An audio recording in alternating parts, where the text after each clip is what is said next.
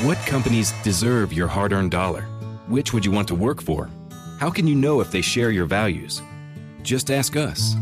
Just Capital is a nonprofit that tracks who really means business in supporting workers, customers, communities, the environment, and shareholders.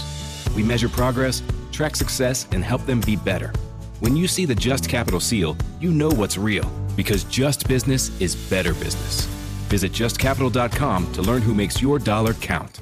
Well, traffic right now, still seeing some slowdowns westbound on I 40 between the interchange and Coors, so watch out for that.